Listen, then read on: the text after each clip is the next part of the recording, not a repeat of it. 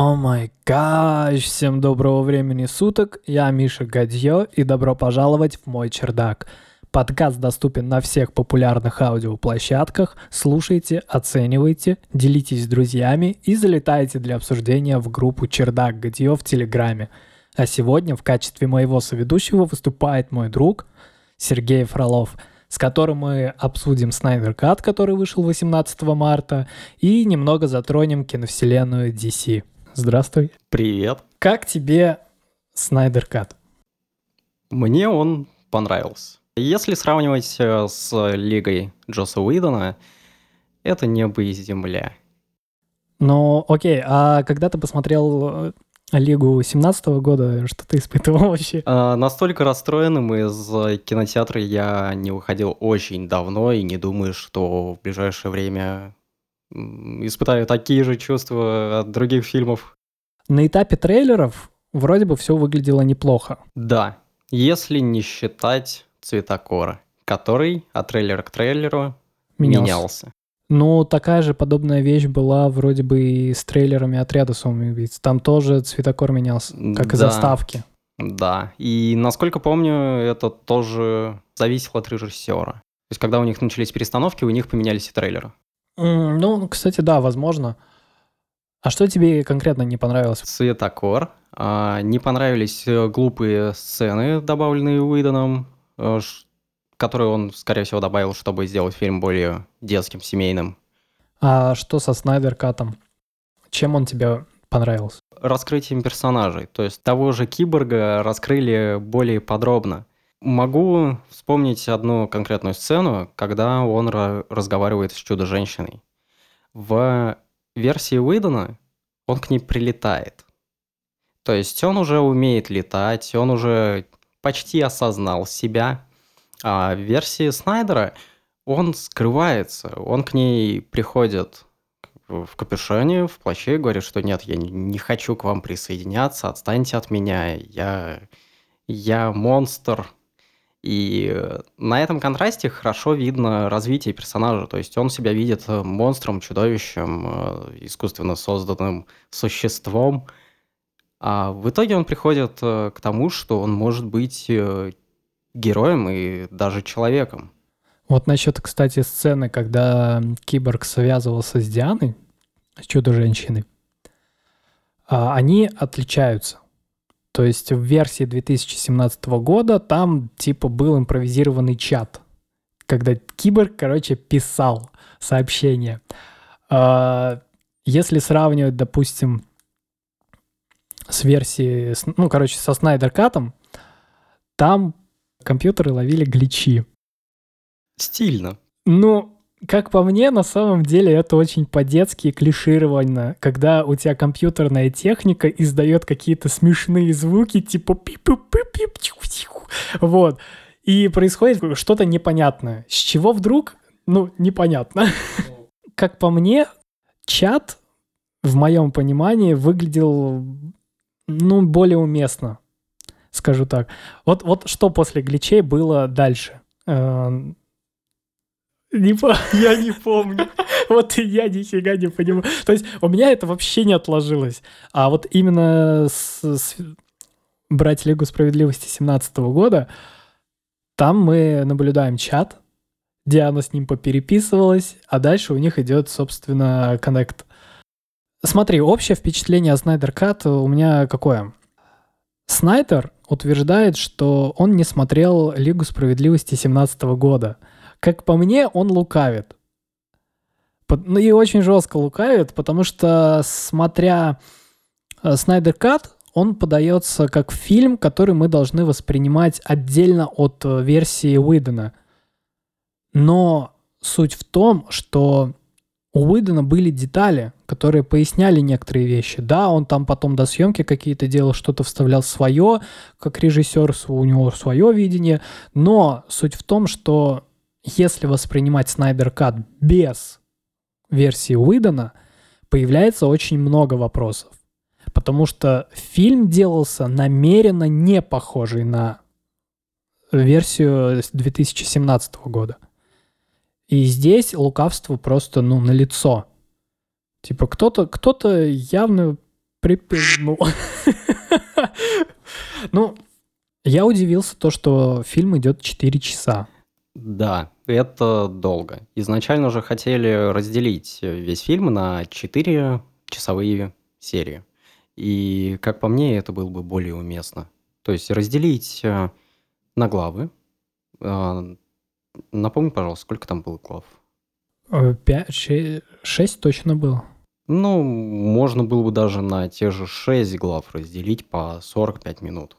Это бы... Сериал уже какой-то получается. Ну, типа. да. Сериал на HBO. Режиссер Зак Снайдер. Лига справедливости. Первый сезон. Оно и подавалось как мини-сериал. То есть не как полноценный фильм, а просто четырехсерийный мини-сериальчик.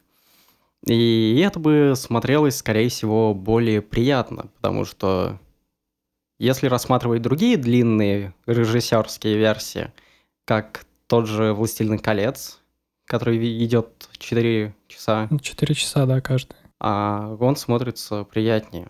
Во-первых, здесь линейное повествование, плюс э, одна сюжетная линия, и там не такая смысловая нагрузка тяжелая, нежели в Лиге справедливости. Потому что если смотреть Лигу справедливости глазами обычного зрителя, который не особо увлечен комиксами и, и вселенной DC. И не читал Библии. Ну, естественно, куда без этого. Вот. То как рядовому зрителю будет тяжело понять, что происходит, почему именно так, э, почему, кто прилетел, что, какие коробки, что это за хурма, непонятно. Но так как у меня все же была база, и плюс я смотрел э, версию Уидена, у меня складывалась общая картина, кар картина, картина. Если бы я не смотрел даже версию Уидона, мне было бы тяжело смотреть. Вопрос, а ты посмотрел ее за один раз? Нет, я не сколько, смог Сколько по времени ты смотрел Снайдер Кат? Первый раз э, я его смотрел полтора часа. Угу. А, второй, то есть первый раз я смотрел его дома во время работы. А второй мой просмотр длился еще 40 минут. Это я ехал в автобусе и смотрел его с телефона. О. Да, странный опыт, но мне, кстати, понравилось. Теперь я понимаю, почему некоторые смотрят сериалы в автобусах.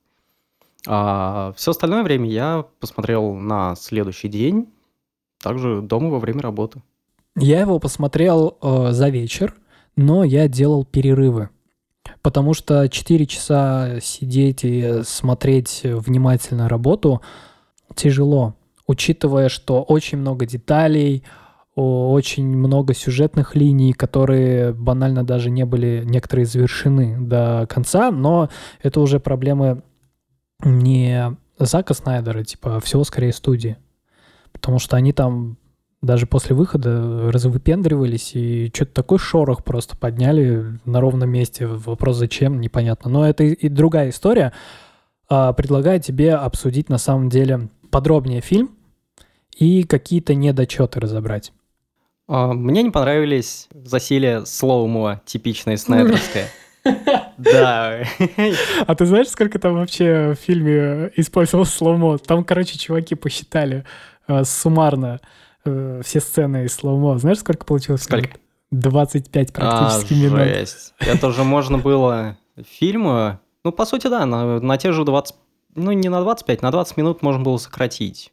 Потому что slow-mo в некоторых сценах выглядит э, крайне неуместным. Ну да, согласен. То есть, если во время начального крика Супермена это выглядит э, нормально, потому что, ну, показывать, как он орет э, без slow-mo, и это ну, здесь, да, это кринжово. драматический прием, просто да. драма.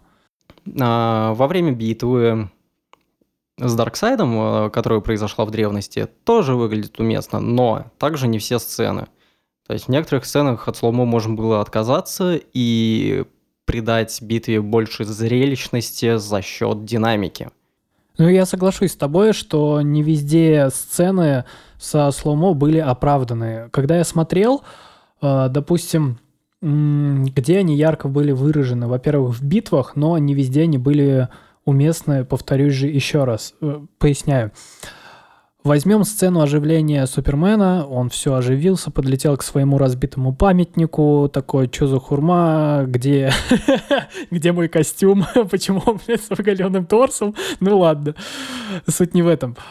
Рофлю я немножко. Где мои усы? Где мои усы, да. Вот.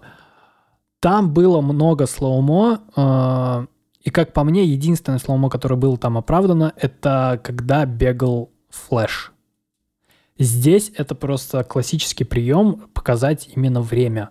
Все да. остальное, зачем они это делали? Ну, ради чего? Ради slow-mo. Э, попахивает каким-то российским кинематографом. Ну, ну, реально, ну так и есть. Далее. э, драка, когда А. Диана спасала заложников из музея, там были моменты со slow-mo, где она пытается пулю там отбить Мгм, или еще мгм. что-то, потом показывали ее скорость, допустим, без slow-mo, это было круто. Но именно в слоумо обязательно нужно было показывать ее ножки, юбчонку, э, как она там э, нижний брейк херачит. Это, это, ну, зачем? Чтобы ты мог подольше насладиться прелестями Гальгадот. Ну, наверное, да. Какие э, недочеты ты еще заметил в Снайдер Кат? Возможно, какие-то сюжетные или визуальные. Э, бросилось тебе в глаза что-нибудь? Я могу вот так сходу вспомнить э, то, как вкинули марсианского ох- охотника. А, ну да. А, не, нет, я говорю не про концовку. Я я понял про что я говорю говоришь. про разговор Марты и Лоис. Да. Вопрос. Пришел какой-то мужик, который на самом деле не мужик, поболтал, непонятно для чего. Как-то смотивировать Лоис вроде как и не смог, потому что, ну, она и так, да, она в печали, но она готова была выйти в мир сама. Вообще вся эта ветка с разговором Марты и Лоис, ну, Марты охотника, это странно. Соглашусь с э, тем, что это выглядит странно, а, только потому, что не было больше деталей. С чего вдруг появился марсианский охотник? э, С чего вдруг у него появилась идея фикс э, вернуть в жизнь Лоис Лейн, в привычную ее жизнь? Непонятно. То есть, какую роль играет Лоис Лейн, чтобы она была обязательно в своей повседневной журналистской жизни. Непонятно. Вот э, это большой вопрос. Далее, в версии Уидона это смотрится привычнее, потому что пришла гипотетически будущая свекровь, и такая, типа, ну, блин, я не отчаиваюсь. Типа, да, дерьмо случается, но и ты давай не горюй, все нормально, все у тебя будет хорошо, и за щечку потрепал. Типа, это, это выглядело просто жизненно. Поэтому более просто и понятно. А здесь проблема с Снайдер Ката, что не, очень много недосказанности. Э, Да. Либо умеренно, э, э, умышленной, либо просто они прокололись как-то. Как Бэтмен вышел в версии Уидона на Аквамена? Ну, для чего? Версии Уидона. Чтобы пригласить его в свою лигу, А для чего? чтобы бороться с неведомой угрозой. Мгм. А в версии Зака Снайдера ну, то же самое происходит? А, не совсем. А, в версии Снайдера там угроза уже существует. Не-не-не, ты путаешь. Я- А да, версии, да, да, да, я в пере- версии я Уидона местами, да, появилась версии- угроза, Да. Бэтмен сталкивается Да. с ней в Готэме и такой, блин, походу творится что-то неведомое, пора собирать э, команду мечты, Dream Team House. Да-да-да. Вот. А в версии Зака Снайдера нам просто показывает, что до всех этих похищений, э, наплыва этих демонов, парадемонов, э, просто Бэтмен такой, нужна команда. Да, да. А, начну немного с версии Уидона. Мгм. А, начинается все с того, что, да, пропадают люди, и их похищают парадемоны. Основное начало сбора команды начинается после того, как э, Бэтмен встречает одного из парадемонов и побеждает его на крыше Готэмского дома. Да-да-да. Вот. А в версии Снайдера он просто вспомнил свой сон о том, что грядет апокалипсис, нужно к нему как-то готовиться, хотя он не знает, будет он на самом деле или это просто был кошмар. И он начинает сбор команды. Он э, помнил про Диану, навел справки про э, Аквамена и Флэша, и из файлов Лекса нашел еще и Киборга. Типа, вот у него есть списочек которых, людей, которых надо найти. Потенциальных кандидатов. Да. А, кстати, можно отдельно выделить все-таки марсианского охотника. А, нам его показывали и «Бэтмен против Супермена», и в «Человеке из стали». Ну, Но... А, агентом только. Да, да. А, напрашивается вопрос. А почему марски... марсианский охотник не, не показал себя миру? Вот. А, про это можно поговорить. А, то, что марсианский охотник боялся выдать себя, показать, что он инопланетянин, то, что он зеленый мужик с красными глазами, который боится огня. Поэтому в самом конце он пришел к Бэтмену и такой типа, ну, Брюс, ты молодец, короче, давай дальше продолжай, я полетел. Типа. А, вот, кстати, да, это можно приписать к еще одной проблеме Снайдерката. То, что непонятна мотивация и решение марсианского охотника. Но а, это можно объяснить как. В «Человеке стали» марсианский охотник просто типа, там, в роли агента появился, все. А в «Бэтмене против Супермена» он как бы увидел, что обычный мужик в костюме летучей мыши решил навалять Супермену, который типа бог. И навалял. И да, и навалял. И причем, если бы не крайне тупой ход с э, Мартой, он бы его грохнул. Тут Снайдеру не хватило, не знаю, может быть, мозгов, либо нормального сценариста, чтобы полностью перенести эту сюжетную линию из комикса «Возвращение темного рыцаря». Там эти сцены восхитительны. Как э, Бэтмен мутузит Супермена и как он его почти убивает, а, но в итоге сдается, потому что брони нет, и как бы ну, Супермен его крохнет в итоге. И если бы в ВПС было что-то похожее, это было бы целостней. А тут просто Бэтмен побеждает, но останавливается из-за того, что Супермен произносит имя матери. У инопланетянина есть мать. Круто. Но бред. Возможно, здесь просто было показано то, что это все же больная тема для Брюса Уэйна, потому что он, э, будучи мелким пацаном, потерял родителей, и это до сих пор по нему бьет. Но соглашусь, мотивация, типа, перестать э, драться и соединиться со своим врагом, потому что у тебя маму также зовут, ну, да, слабовато. Суть в другом. Поговорим, вернемся к Снайдер Кату. Какие еще моменты странные, даже сюжетные, ты увидел? Для меня был странным эпизод, когда Киборг увидел видение апокалипсиса когда вставлял ключ в консоль корабля. А почему? Напряг момент, а, когда планета как бы испепелена, угу. и на пепелище а, Супермен держит скелет э, Лоис. Что здесь странного? А, было показано, что волна прошлась по всей планете. То есть э, уничтожена, возможно, атмосфера, все сожжено. И в следующем кадре нам показывают бэт-пещеру, в которой, можно сказать, ничего не разрушено, и стоит целым костюм бывшего Робина. У меня есть, на самом деле, объяснение этой сцене. А, это цитата из а, серии мультов, как мог бы закончиться фильм. Это фраза Бэтмена. «Потому что я Бэтмен». Да, это было бы хорошее объяснение. Но тут напрашивается немного другая предыстория для этой сцены. То, что Лоис убил лично Дарксайд своими омега-лучами. Но целостно эта сцена смотрится неправильно.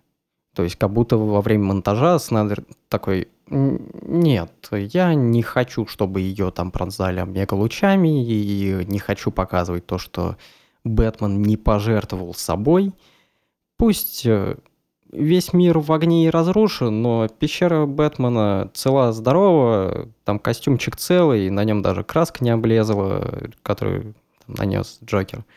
А Лоис мертва. Потом нам показывают э, уже в концовке то, что мир разрушается, и то есть мы видим, насколько это разрушение сильное, что все герои Земли буквально распадаются.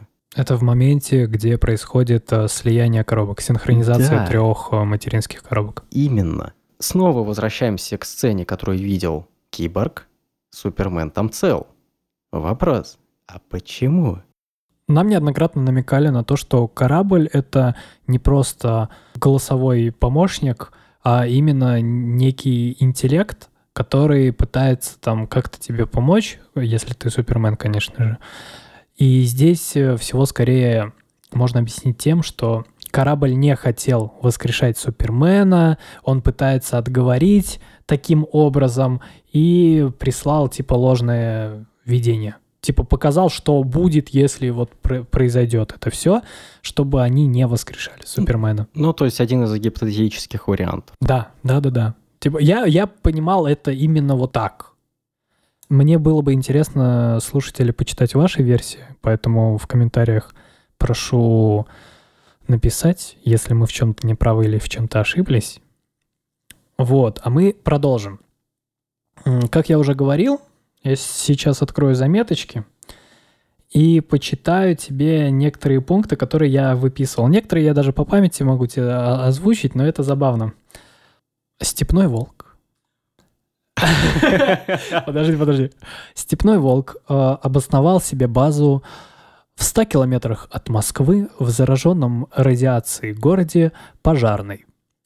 Прям в, можно сказать, в жерле ядерной трубы. Ну, не суть. Уже вот эта информация наводит э, э, людей с СНГ, ну, поугарать. Ну, нуж- нужно заварить клюкву. Учитывая, что в футажах там был показан атомный реактор, ну вот этот саркофаг с трубой именно из Чернобыля. Это, это было забавно. Ладно. А, Он связывается с помощником Дарксайда, я забыл, как его зовут, Э, признаюсь честно.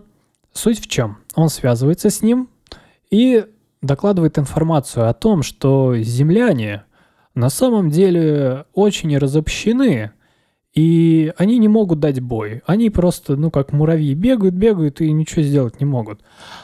Дальше нам показывают флешбэк, э, когда прилетал, собственно, Дарксайд, и показывают масштабную битву, союз людей, атлантов и старых богов, которые благополучно дали люлей Еще, Дарксайду. еще амазонок. И амазонок. Б- благополучно дали люлей. Так, вопрос. Степной волк э, не знал об этой битве? Или что? Или он не знал, возможно, о том, где она происходила? Ладно. Это такой закрепленный вопрос. Слушатели можете на него ответить. Было бы интересно почитать. Далее. Потом у него происходит... э, Он, он видит э, антиключ. А- анти, о, ключ антижизни. Уравнение. Уравнение антижизни. Э, Который, который искал Дарксайд. И у меня вопросы. Первое. Он забыл, где ему дали люлей и где находится формула вот эта антижизни. Что он ради этого вынес просто много миров, чтобы найти, собственно, эту формулу. Возможно, в комиксах есть оправдание, но в фильме этого нету. Дальше. Степной волк, когда это увидел, говорит, я нашел этот мир. Вот она формула, я видел ее. И Дарксайд такой, да, надо лететь. Почему он раньше-то не вылетел? Но вот какое объяснение тому, что ему дали там люлей, и он забыл, где ему дали люлей? Потому что. Ну да, потому что он не Бэтмен. Да. Эта ветка очень глупая. Причем, насколько помню, она встречается и в комиксах. Само уравнение антижизни по комиксам находится много где. Каждый автор описывает э, по-разному, где он находится. В одном из э, комиксов э, уравнение антижизнь находилось в какой-то яме просто на окраине вселенной. То есть это даже было... Ну, само понятие уравнения антижизни — это очень такая абстрак- абстрактная вещь. А в Лиге и Снайдера и Уидона это показано как, э, как какой-то орнамент на Земле. В комиксах э, это показывается и как орнамент, и как э, какая-то жижа, как какой-то объект, как только не показывается. Я веду просто к тому, что Степной Волк, будучи верным служителем Дарксайда, э, по идее должен знать э, историю Дарксайда. Но суть заключается в том, что даже Степной Волк не знает, где ему дали люлей. Еще можно про Степного Волка сказать, что он же огреб от Дарксайда. То есть он находится в опале. За что? Почему? То есть э, там кратко было объяснено, что кто-то посягал на трон Дарксайда. Но также не указано, кто и почему. Ну, Возможно... догадываетесь. Либо это сам Степной Волк, либо Степной Волк был э, замешан в том, чтобы свергнуть Дарксайда. Э, одна из теорий была в том, что Степной Волк был предводителем восстания, а потом понял, что Дарксайда он победить не сможет, и просто вырезал своих соратников, показав преданность, преданность Дарксайду. Но мы, понимаешь, мы очень сильно отдаляемся. Все да. равно. Это, да. это интересно пообсуждать, но суть в том, что у Снайдер Ката есть проблемы с дырами сюжетными. Это факт. И, возможно, они заключаются еще и в том, что время было выделено на работу недостаточно много, потому что проект огромный просто. По идее, всего скорее изначально они реально хотели разделить это все на несколько частей, подавать вот наподобие Мстителей, то есть что-то вот такое. Но суть в том, что с одной стороны, правильно сделали, что все футажи соединили, смонтировали, выкинули, хотя бы есть четкое представление. Мне картина, в общем, понравилась. Но много ляпов, допустим, возьмем тот же город Пожарный в 100 километрах от Москвы, который полностью опустел, там нету никого, нету жизни вообще. И мы понимаем, что когда Бэтмен едет на своем красивом автомобиле, а за ним гонятся парадемоны, на зданиях мы можем заметить неоновые вывески красного, синего цвета, надпись «Отель», «Магазин». Свет, кстати, тоже горел в фонарях. Свет в фонарях, конечно же, горел. Ну, как, как же без этого? Вопрос. Пустой город. Ну, к чему там эти неоновые... Ладно, фонари. Ну, допустим, как э, Припять, он, может, там, типа, охранялся или еще что-то. И... Но неоновые вывески. Ну, просто охранники города решили устроить свой локальный киберпанк. Ну, наверное, так и есть. Ну, кстати, про город Пожарный. Пожарный. Красное небо. И тут напрашивается вопрос. Россия. Подмосковье. Угу. Не особо далекое. Возможно, где-то там располагается база ПВО. Почему они не видели, что просто красное кровавое небо? Настолько правительству насрать. Кровавые дожди. Но это всегда было забавно, когда в иностранных фильмах пытаются как-то показать, рассказать, особенно в шпионских фильмах э, про Россию. Какие-то факты, что это же... Возьмем миссию невыполнимую. Чего только стоит. Это ж капец. Где Том Круз такой, посмотри внимательнее, солдат. Ты что, не узнаешь своего командира?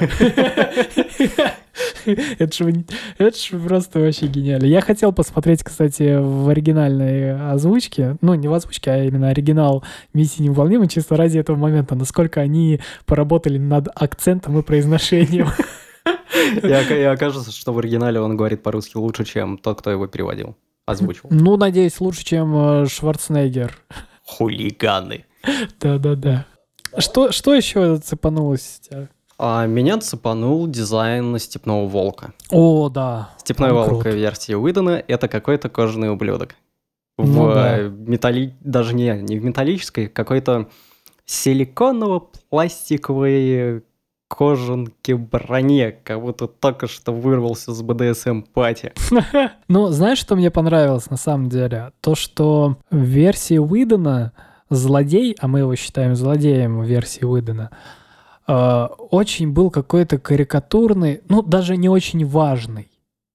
Потому что там не было Дарксайда. Да. Так как Да. э, в Snyder Cut все же злодей даже не степной волк, а именно Дарксайд. И нам на это прям намекают с самого начала, когда, допустим, руны нашла Мгм. Диана. Да-да-да. Вот. Суть в чем? Мне очень понравилось, что в Снайдер Кат броня степного волка, она реагировала, как будто у них был симбиот, Да, симбиоз. да. И это было классно, когда вот эти вот э, э, шипы такие хоп навострились, типа еще это круто было, как будто, как будто знаешь, э, степной волк был кошарой, которого типа напугали, и у него типа эти э, шерсть на спине такая хоп вздыбилась, это было забавно. А, Мне понравилось еще то, что в нескольких моментах э, Степной Волк использовал свою броню как оружие. Да, да, это круто. И это выглядит здорово, потому что в версии Уидона это именно броня.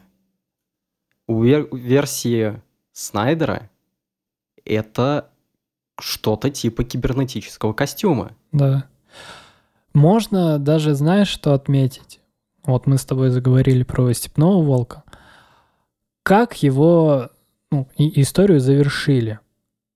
Потому что в версии Уидона, типа, главный злодей напугался, и его парадемоны пожирали, ой, все, бла-бла-бла, и вот, и вот вам и злодей. Но как его убрали в Снайдер Кат, Это было стильно. это, это DC.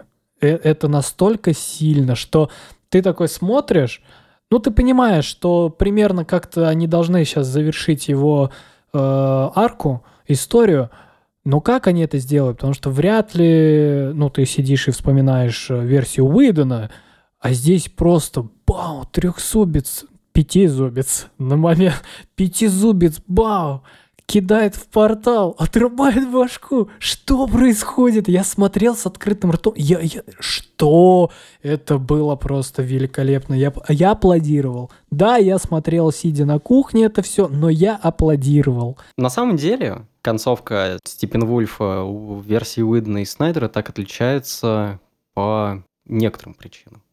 Одна из которых э, то, что в версии Уидона Степенвульф — это главный злодей. Да. То, что он так бесславно погиб, это тупо. Но он погиб как главный злодей. В версии Снайдера он погиб как пешка. Открылся портал, ему отрубили голову, голова прилетела в портал к ногам э, Дарксайд. Дарксайда. Что это говорит? Это послание. То, что мы герои Земли, и не лезь к нам. Мы тебя сожрем. Это прям прямое послание, то, что не нужно нападать на Землю. Нас пятеро, но мы дадим тебе люлей. А в вер- версии Уидона «Ой, испугался Степенвульф, его сожрали парадемон. Ну, это глупо. Ну, просто не прослеживается дальнейшего развития Да, сюжетного. да, да. когда Снайдер Кат нам дает столько пространства для воображения, что можно дальше показать, что будет. И вот мы сидим и... э, ну, короче, взял осиное гнездо, разворошил, и все, и пошел кипиш. Вот в этом и прикол Зака Снайдера. То, что он это сделал, и это круто. Какая часть тебе больше всего запомнилась? А, конечно же, это был эпилог. Концовка шикарная. Точнее, даже это не концовка, это были футажи из э, потенциальных будущих частей Лиги.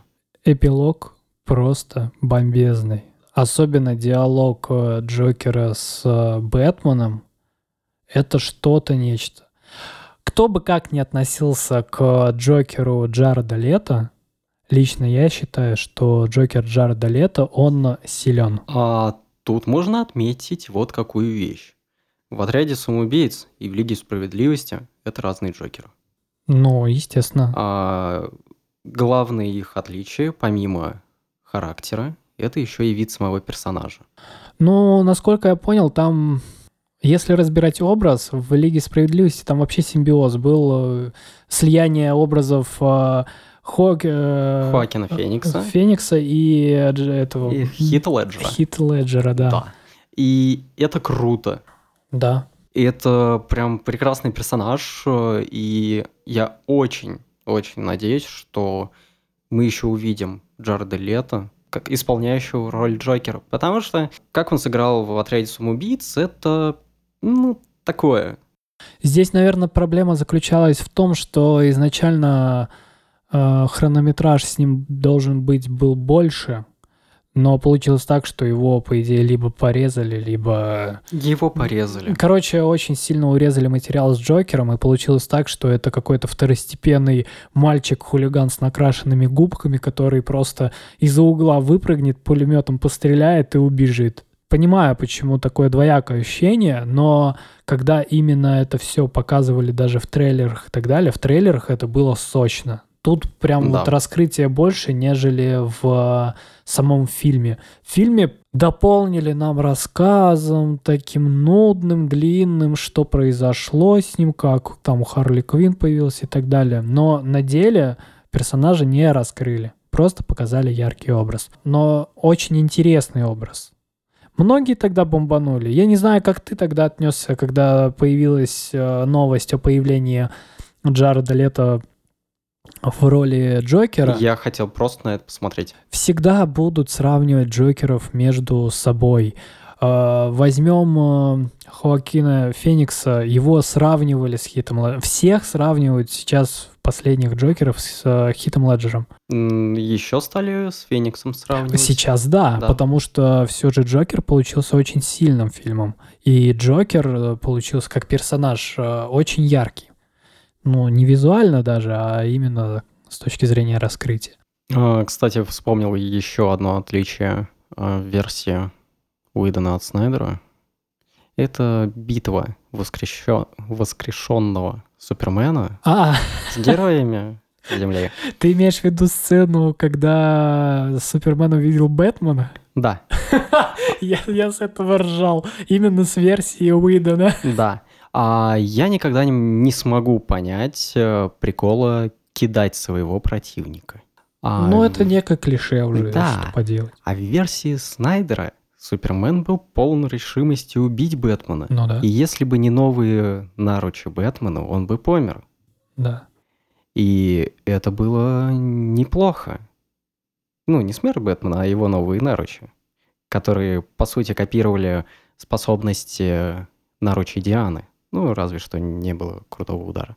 А немного потыкаем еще труп э, Лиги Выдана. Сцены с домом и с семьей в конце фильма.